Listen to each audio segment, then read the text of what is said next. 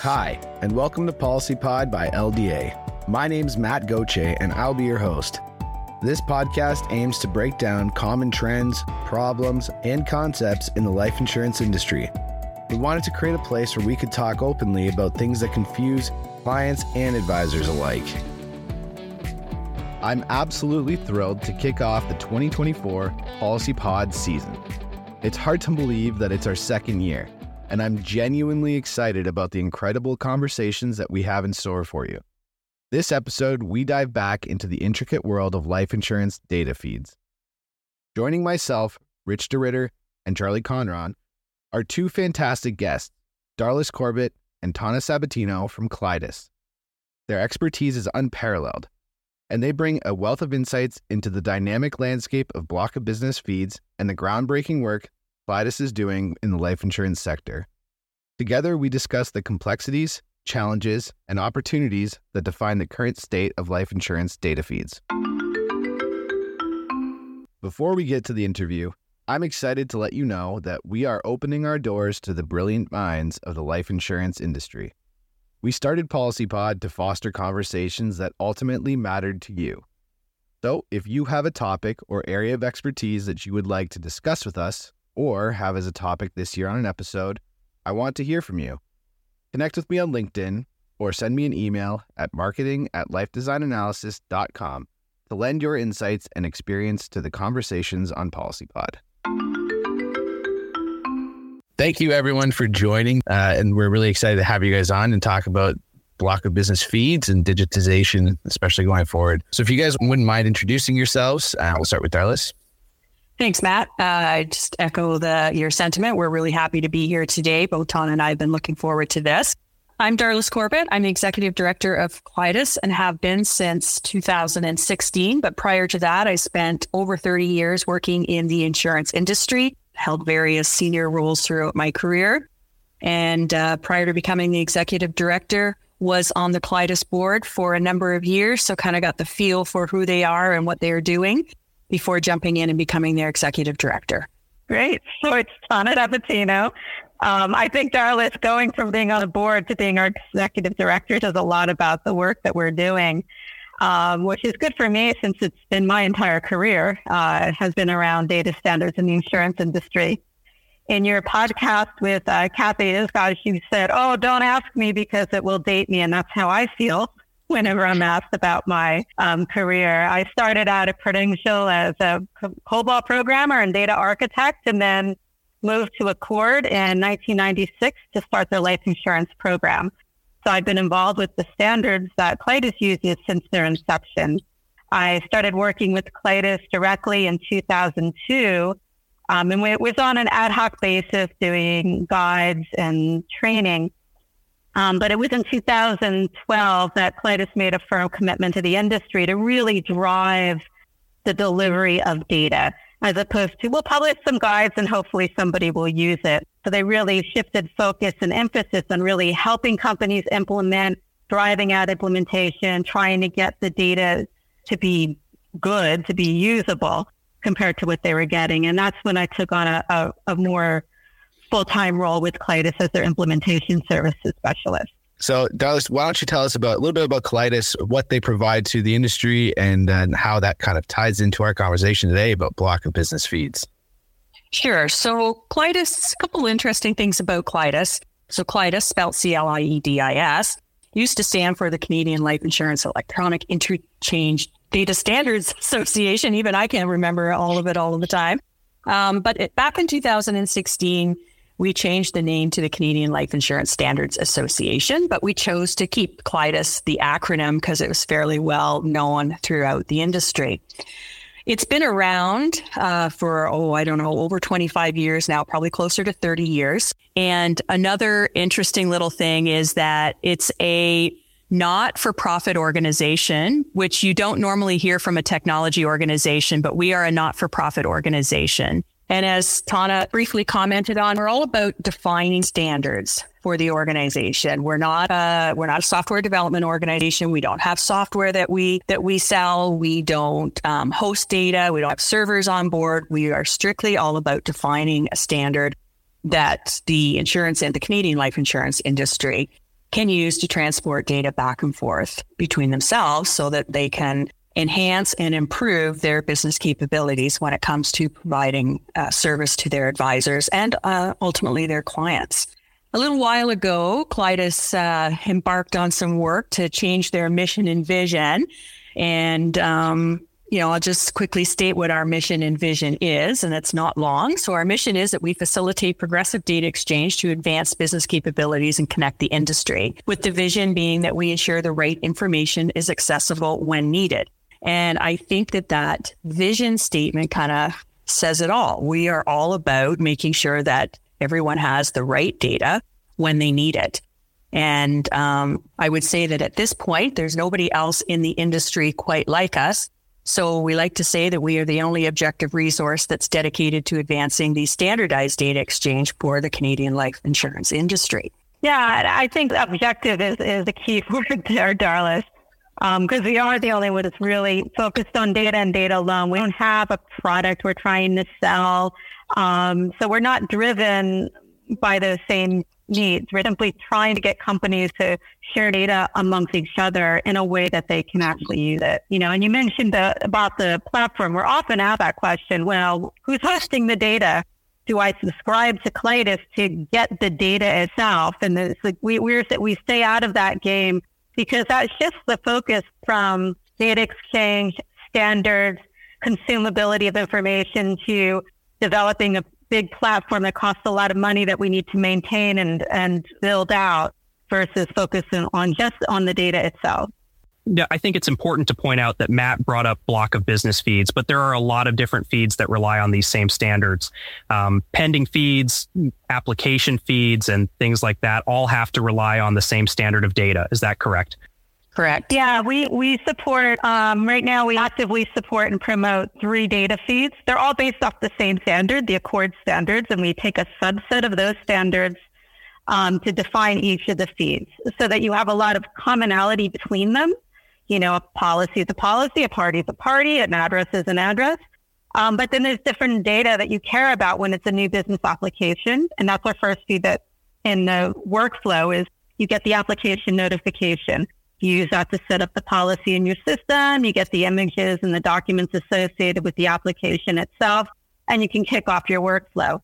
The data that's common in that is also common in the other feeds, right? So the next, after you get your application, you get the pending feed, and the pending feed tracks underwriting requirements through um, business.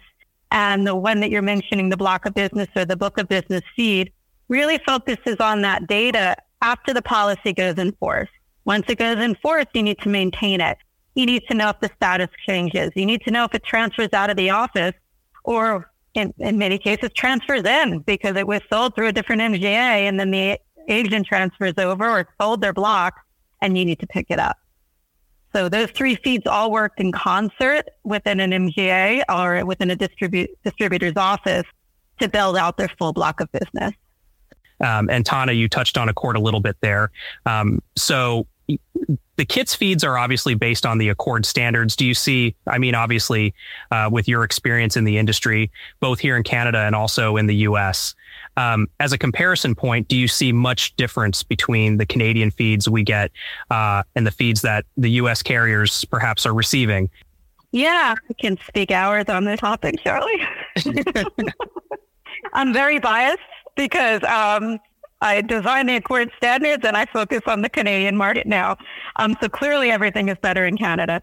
Uh, but the reality that, that that is actually true in how we've done the work that we've done. My role at CLIEDIS was really for me and for, and I'd like to think for the industry a bit of a game changer there, um, because in the in the U.S. they defined a guide and it said here's 150 data items that you may want to send on a pending fee. You carrier A, decide what you're going to send.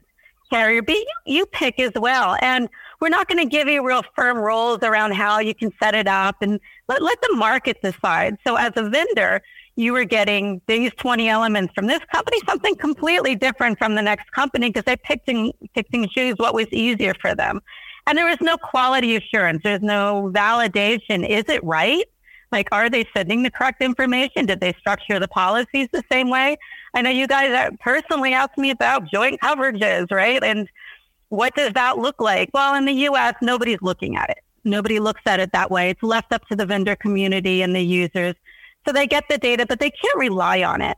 Um, and that's a big difference here um, that I see is we really are trying to use the information. It's not enough to just provide a feed and wash your hands of it, but we need to use the information and validate and make sure that you're getting what you're supposed to get.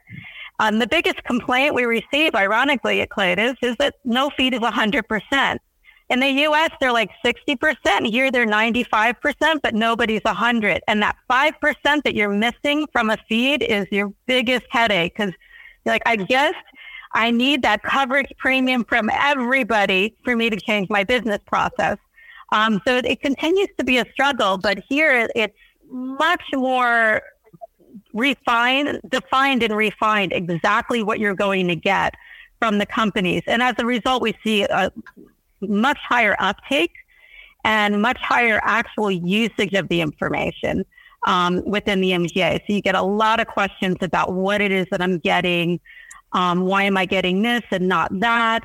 Um, can you explain to me what, what this actually is? We we never get those questions in the U.S. because the data goes through and no one's really looking at it. Interesting. So it's nice to hear that we have better data in Canada, even though companies like ours are always asking for, you know, that last five percent. Uh, we we talked about this briefly on one of our past podcasts with Aaron McKee. Um, you know, everyone obviously has a little bit of a different use case and potentially a different technology on that back end that, you know, is the information available. You know, I always give the example of renewal premiums is something we're always after on term products. Um, and companies tell us, well, that's calculated at the time of renewal. Um, do you see that, you know, like obviously there's that last 5%. Do you see sort of the other feeds where, you know, book of business feeds seem to be the last feed to be invested in as opposed to the new business and, and where companies are investing. Is it more of a technological back end problem or more of a maybe a financial decision that new business is seemingly more immediate? I, with the combination, Charlie, what we see is um, on the new business side, they're investing heavily in their e-app systems, right, and getting the data in. Um, and that's relatively new. The issue, though, is everybody has different e-app. Everyone has different business processes. Everyone has different underwriting rules, and they sell different products, right? And different features. So they're not all capturing the same exact information at the time that you complete the application. When that happens, you don't necessarily get every single data point in the application notification, even because they didn't, they're not all capturing it the same way. There's also differences even on the app as to when the feed is produced. Is it produced out of the application system? You get one set of data. If it's produced after it moves from that system to underwriting, well, not all the data is made in the underwriting system that was captured on the app. So we see those complaints as well, and we track down to the data element exactly what every carrier is sending as a result um, because of those nuances. So you, we definitely see that on the app. You definitely see it a lot more in book of business, but that's because of legacy. So they're not, you know, there's one company that has 250 policies that they moved over from company to company that does not have a name in their backend system. So comes in as no lot, no name, right? And I can tell you what distributors get them. One has 45 of those policies, another has 20. And they call me saying, all these dumped to a client called No Name, and I don't know what I'm supposed to do with them. And I'm like, well, look up the policy on the website. What's the name there? And they look it up and they're like, oh, there's no name there either. Right. So those problems were hidden because you're not looking them up manually, right? You're not looking up all these policies and you're not seeing the bad data until you try to automate, you know, automate the processing of it. And all of a sudden you're like, oh my gosh, this data is bad. And that name, how, how can you have, you know, Tana and Darlys as a single name in the system? That's, that's how it was captured in 1974 and it, it, it lives on. Um, so they're not going to, they're not going to make the investment in those, in those old blocks. So the big challenge is how to work around it. Um, on the, the new business side, a lot of it's questions back and forth to say, hey, you had to have captured the email address somewhere along the way. And if it's not in that system, you need to get it in that system so you can send it. So it's different conversations between the feeds you, you know it's interesting because we sometimes think of e-apps as almost saving part of this process because we are getting so much rich digital information. But you're right without a standard on the e-app side of things on the collection side of things uh, for some of these new business processes we are kind of creating uh, future fragmentation.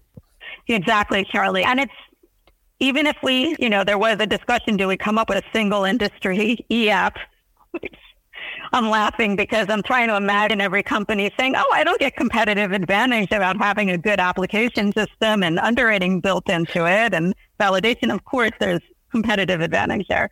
But even if we actually agree on that, then it's the next step, right? What happens next? Well, it goes into a backend backend system somewhere.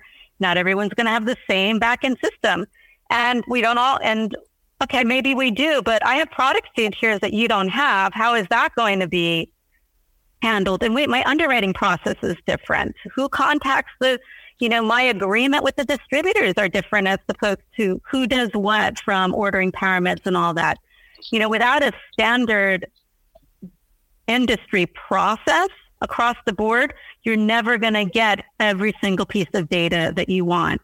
It's easier in things that are more commoditized, like funds, where it's, it's a fund um, the information you you buy funds, you sell funds. The information is pretty standard because they're all processing that stuff the same way. There's no underwriting involved. There's no nuances about how to make my product feature look different than your product feature so that you will buy mine instead.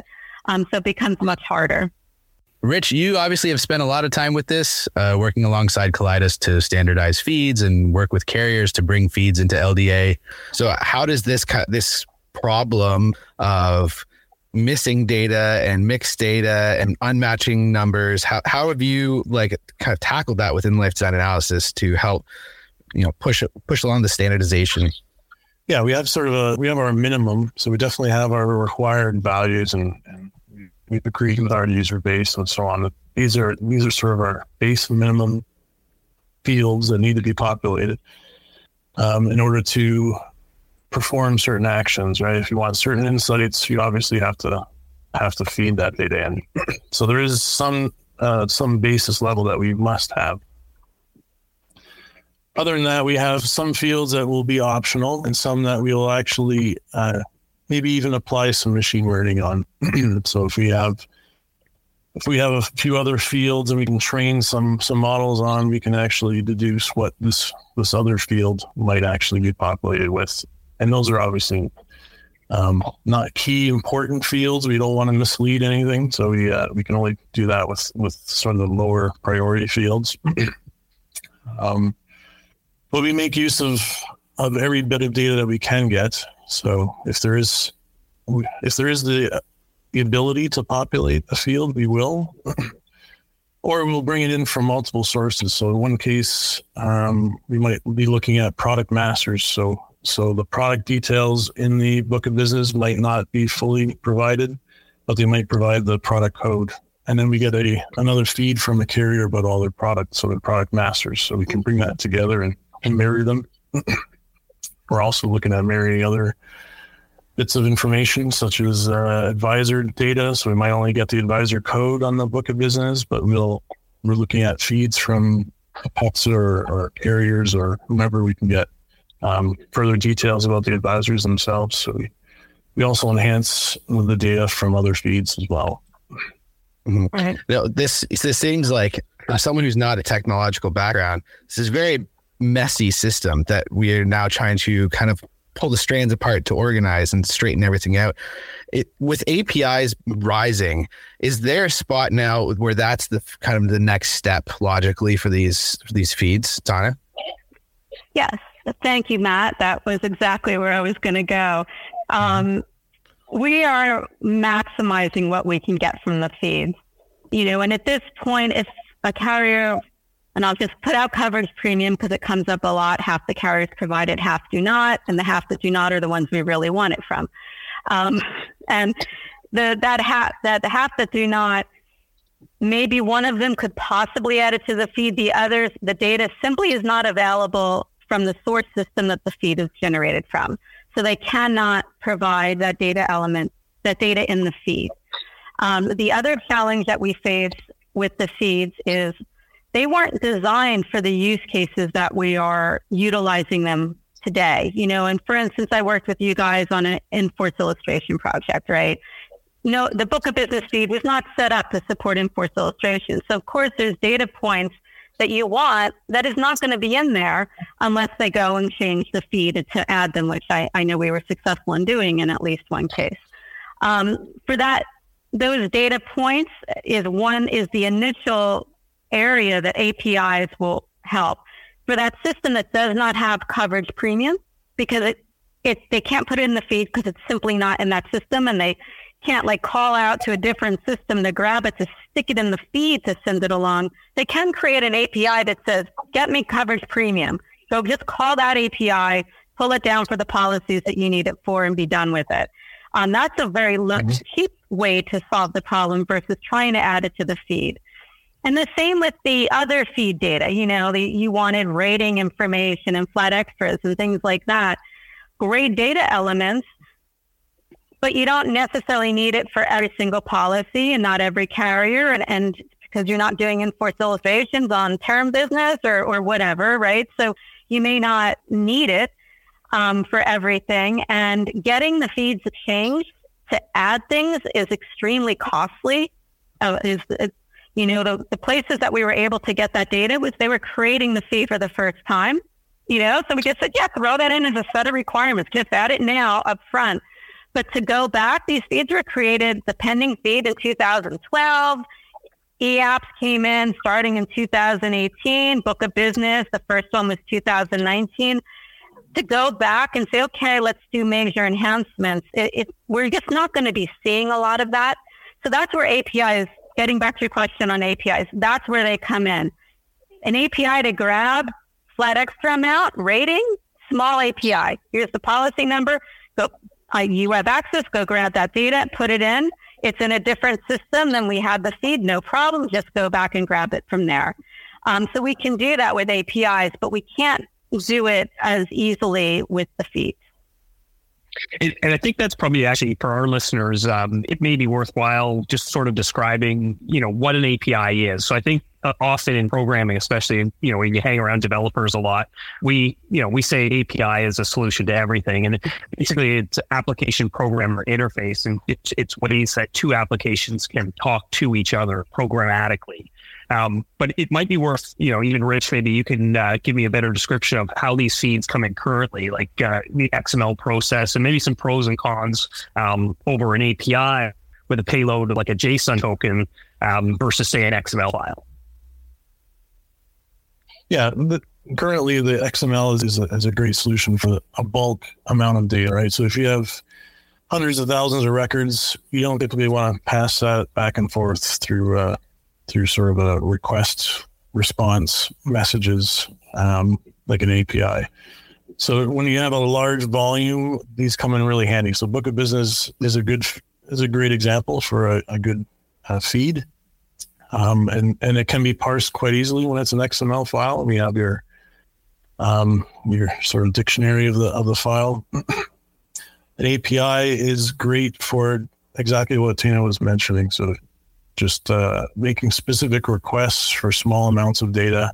You can do it rapidly, um, rapid fire. So this isn't like a manual process where you're asking policy at a time sort of deal, but as part of a process for loading in the data, you can recognize a policy or, or 50 policies are missing a certain field. You can launch off requests to obtain that from the from the source.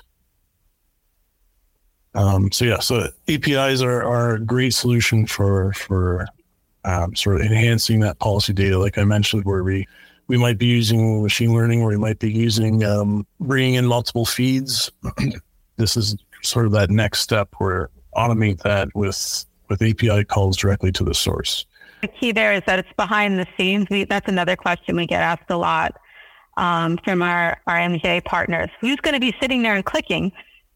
get coverage premium for every policy. And it's like, no, no, that's all. It, it just, it's background, um, just another way to get at the information. And I think of the latency issue. Like, I mean, again, even when we think about, so you know, obviously the work that we're that you guys are doing is is incredibly important, especially as we think about the future and all these different systems feeding different kinds of information. To have a standard is incredibly important. Um, but APIs, you know, I think with the latency, um, even the nuances between, you know, okay, we have a standard, we adhere to it, but even the way we deliver data might be different, right? So, you know, some of these feeds come in as an absolute payload, um, meaning every policy is there every time, and you have to be there to catch it to notice those transferred out or um, exchanged policies, things that have moved. Um, versus some carriers are sending the you know the same format, but in a Delta, they'll only send you the changes. So can maybe talk about, Rich, uh, you, you have a good sense of even within the standard, some of these nuances. Yeah, we for for us at least, we've developed some internal processes for loading all this book of business data, and yeah, there are various. We we deal with a lot of different formats, not just the uh, KITS standard. Unfortunately, we do deal with anything that comes in, but you know, with the KITS standard, like you mentioned, it could be a full file. So every every week or every month that they deliver this file, it is every policy they have for that MGA.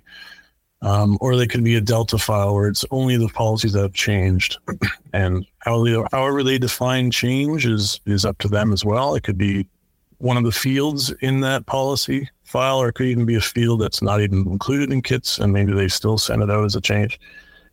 So there are some some aspects that are open to interpretation there, but but uh, we do deal with full files, and out of that we we extract the delta, so we recognize changes in that file or in the delta where we we load it in, and and it's a little bit it has its own headaches around recognizing why a policy might drop off a file. So in a delta in a delta world, it could drop off because it transferred out um, or they may drop off because they change the status to something that they just don't include in their their extracts. And same goes with a full file. It might it might drop off for certain reasons um, as opposed to others. So there are certain aspects to the feeds that are you need to define exactly how our policy might drop off that file. Um, and in the case of an API, that can again answer those questions for you by by making a quick request for, you know, what happened to this policy. Yeah, or getting a notification that something has happened. Mm. Yep, proactively if, if they uh, if they can push. So we've talked a lot about how these feeds are important and how we the standards are there in place in order to like future fix this issue that we've been dealing with with these legacy systems and these different feeds. Um, but Darlys, may, maybe you can touch to this: is why is this important? So we know that it's important for an organization standpoint, but for the advisors, the MGAs, the other people in the industry that need this feeds and the data, why is it important to them that they have access to this? Sure. I mean, basically, I think it boils down to to two key things: streamlining the business processes within the distribution or the MGA's organization and the ability to service their clients, whether they, you know, whether you view your client as the advisor or the policyholder at the end of the day. Um, but I think those are the two key points. And, you know, what we hear often from from the distribution organizations is that you know, we still have to touch every policy. We still have to look at this. We still have to look at that. All the things that you guys have just talked about, right, in terms of pain points within the feeds themselves. And well, the feeds have definitely contributed to streamlining a fair bit of that. You know, we're still hearing the same the same comments around we haven't been able to streamline our business processes the way we want to. We haven't been able to reduce headcount, all those things that would contribute to a business case to be able to get more things done. Right. So APIs, I think at the end of the day, um, will fill in a lot of those blanks that we're hearing. And we're really truly focused on the business processes. So when Tana talks about uh, you know, we're developing an API for this or an API for that. We're really trying to take a look at it from the overall business process perspective. So, what is it that you're trying to accomplish? Because one of the things that we've noticed with the feeds is that the way that organizations are using the feed has evolved over time. So, while we developed the feed with one thing in mind 10 years ago, the use case for that has changed. And we want it with APIs, I believe, and I think the uh, board at CLIEDIS, and I think Tana does too. Um, you know, we can really kind of focus on the overall business process, and then we can help feed that so that organization can either modify or improve, streamline their business processes, which ultimately will better serve the advisor at the end of the day. Right. Right now, we don't personally provide data to the advisor directly, but that's not to say that that couldn't change over time as well as we start to grow out this particular service capability. It's it's not something we're looking at right now, but it's something that we recognize probably needs to be there. Yeah, we talked a little bit about that in our last podcast with Aaron as well. While the feeds are great, they are normally leveraged by the national account, which is phenomenal if your national account is one of the ones who lets uh, that information get to the advisors in the field. Uh, but we talk a lot kind of about the democratization of that feed and how carriers sort of again are the ones who control that authentication stage because they do have the portals. It would be nice to see not only APIs within the stare, but available through that same single sign on that an advisor could um, leverage just by logging into their advisor portal. Exactly. Um, I'll refer back to the uh, your policy pod with um, Kathy as well, where she was talking about PPI wanting to be a single source, it would work the same way, right? They, they log into their single source system, and that system has access to the data that it needs, whether that data is locally stored or whether it's calling the API to the carrier to get at it. Um, so it's it's really gonna it's it's a game changer for the industry to really build out these APIs, you know, and and the the points Darlys was making about the, the business case, right? Like it's hard to say, okay, this is going to save you half a person or eight hours a week or that kind of thing. Um, it's, are you a carrier that's easy to do business with? How do you become a, you know, a supplier of choice? Um, and to do that, you need to modernize. We need to um, be on current technologies, not, not future technologies, current technologies, um, and really be able to. I think so too. And I think there's right. the whole compliance aspect as well. You know, again, we've, yes, we always expect these sort of technology investments to yield sales, but a lot of the times they're also defenses, again, against compliance to make sure we are looking at every policy. So we want to obviously tackle digitized feeds and standardize these feeds from all carriers uh, let's say that we are able to to do that. Um, how would that change or transform the future of the life insurance industry?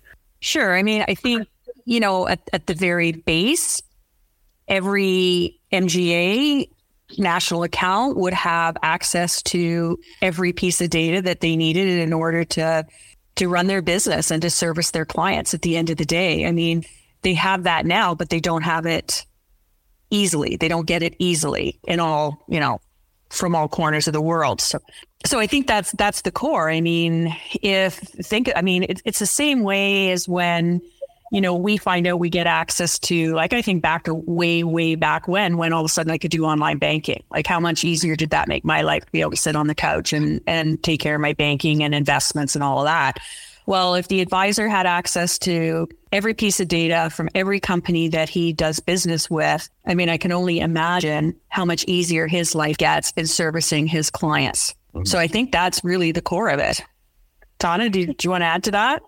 Yeah, so um, I agree completely, Darlys. Uh, and then I think you're also referencing some of the um, podcasts that you had with Aaron, which was we don't have book of business feeds from everybody yet.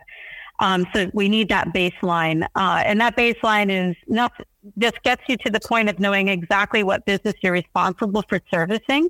You can't service a policy if you don't know you have it.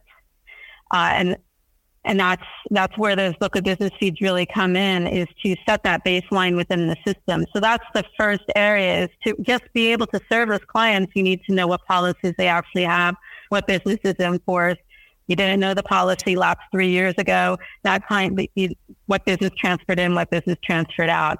Um, so that's the baseline, and that's where the feeds really solve the problem. Like Rich was referring to earlier, that that bulk transfer, get it set up, and then APIs can take over a lot of the work around. Well, I need additional data points, and now we want to submit a policy change. Um, and add, we can automate address change requests. We can get a notification of a pending lapse as opposed to after the fact that it lapsed three weeks ago and we're picking it up on the feed today. Um, those are, that's where APIs are really going to change how we use the information because we're able to get actionable information, things that we can um, build processes for to save business, to um, you know grab data to help me in um, adding coverage or um, doing conversions and things like that. That we just don't have. We just don't even have that baseline across all the carriers in place to do anything. Yeah, I think there's two like two core issues that we're facing right now, um, in the industry, and you know one of them is, as Tana just stated, we don't have. Well, not every organization has those feeds, all the feeds across the board, right? So, without that, if all the carriers aren't producing the feeds, then not everybody's getting a standardized feed, so that creates its own challenges.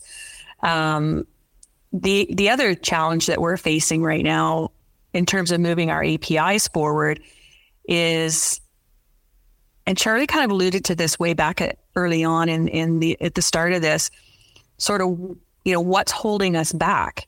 And what's holding us back right now in moving the API initiative forward is we're not, it's not front and center on everybody's budget list or priority list right now, right? So how do we, CLIEDIS as an organization, how do we get the industry at large to make this a priority? How do we get the carriers and distributors and back-end service providers to make this a priority and implement this? Because without this, we are going to be at the same stage we are now, right? Without moving the initiative forward, because as we have been talking about all along, we're likely not going to make much more progress on ma- or changes to the feeds. We will maintain them, but we're probably not going to make significant changes to the feeds.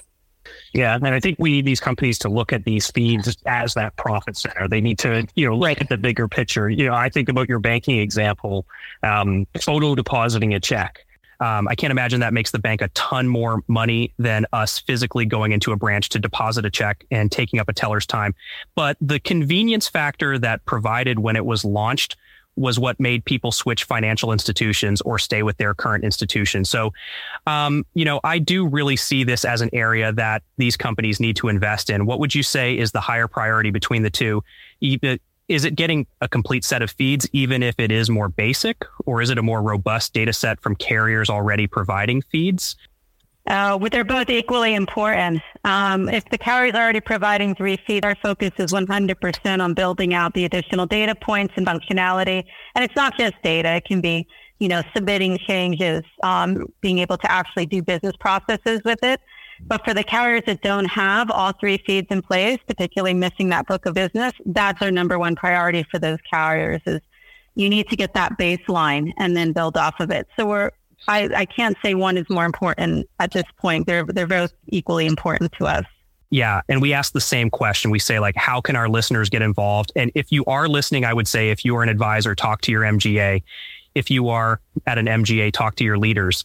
But um, um, generally speaking, we find people are very supportive of the idea and they want the results. But the process investing in creating new data points or you know this new type of feed to reduce latency is daunting, even though it will be so impactful downstream in the industry. Yeah, it's it's, a real issue. So, uh, other than that, uh, we do want to obviously help support your initiative. And like we are working with you as CLIEDIS, and we want advisors and our listeners to be able to work with you as well. So, what can we do next uh, besides this to get involved? Um, besides, like the last episode with Aaron McKee, we did start a motion of support to the carriers that don't have the digitized block of business feeds to say that we want to support you in this initiative. What other ways can they uh, support CLIEDIS in this motion in this movement? Yeah, well, uh, one is to um, go back to that motion and put your name against it to say this is something um, you really need because those few carriers that haven't built out the feed yet, they really need to hear from the end users, from the advisors. CLIEDIS has been in their face. You need this, you need this, you need this. But we're not the ones that's selling the policies. We're not, they're, they're, they're money makers. So if they don't hear from those distributors, from their top advisors, um, it, that's where they really, really need to hear it. Like we really need this, need these seeds built out. Um, the the other areas is simply keep talking about it. You know, it, people need to know that uh, CLIEDIS, as an organization, we're only as strong as our members, and we're only as strong as you know what the community um, is asking for. So we know people want data. We we know you need standard information so that you can build processes off of it, and we just need help in the, the communication of that. And I think another way that we can help, um, Tana and I are always available and willing to come in, uh, come in virtually, come in physically to to talk to anybody about what we're doing, why it's important, and how we can maybe help their organization move forward. So, if anybody's listening to this and they're thinking they need a little bit more information about CLIEDIS and what we do and how maybe they could get started or how they could advance their initiatives within their particular organization, they could just reach out to either Tana or myself, and we'd be happy to have some additional conversations with them. So, and how's the best way for them to reach out to you? So we're uh, they go out to our website www.cliedis.ca and they take a look at uh, who we are. You'll see Tana and I's contact information there. Awesome. Well, thank you very much for coming on, Tana and Darlys. This has been a great conversation as well as with Rich and Charlie. Um, we we think the future is obviously bright. We uh, we're all working together, and I think that that's the biggest part is we support each other, we support the advisors, and we support the carriers, and eventually we'll move forward into a into a much better and uh, digitized way. Great. Yeah, thank you for having us on. Yes, thank you very much. And that's a wrap on today's episode of PolicyPod by LDA. Before I go, I just want to express my gratitude to our incredible guests for joining us and sharing their valuable insights. We believe that everyone's voice deserves to be heard, especially when it comes to matters that affect all of us. If you feel as passionately as our guests do about the importance of easier access to your block of business feeds, we urge you to take action and make a difference. Head on over to our website, www.lifedesignanalysis.com, or any of our social media channels to find the petition that we've created, advocating for this crucial cause. By signing the petition, you can add your voice to the growing movement seeking positive change in this area. And together we can bring attention to the issue and push for the necessary changes. Thank you for being a part of the PolicyPod community and for standing up for what you believe in. Your support and engagement makes all the difference. The conversation doesn't have to stop here. Like I said, we have a group on LinkedIn called PolicyPod by LDA. It's a place where insurance professionals like yourself can connect and share ideas and discuss anything related to the world of life insurance. So come to LinkedIn and join the conversation there. I highly encourage you to also go to www.lifedesignanalysis.com. If you've never used our platform before, you can sign up for your 15 day trial, or if you're just interested in seeing the platform, you can sign up for a demo with one of our customer support team, and they'll walk you through the entire platform, top to bottom, to show you how it can enhance your practice.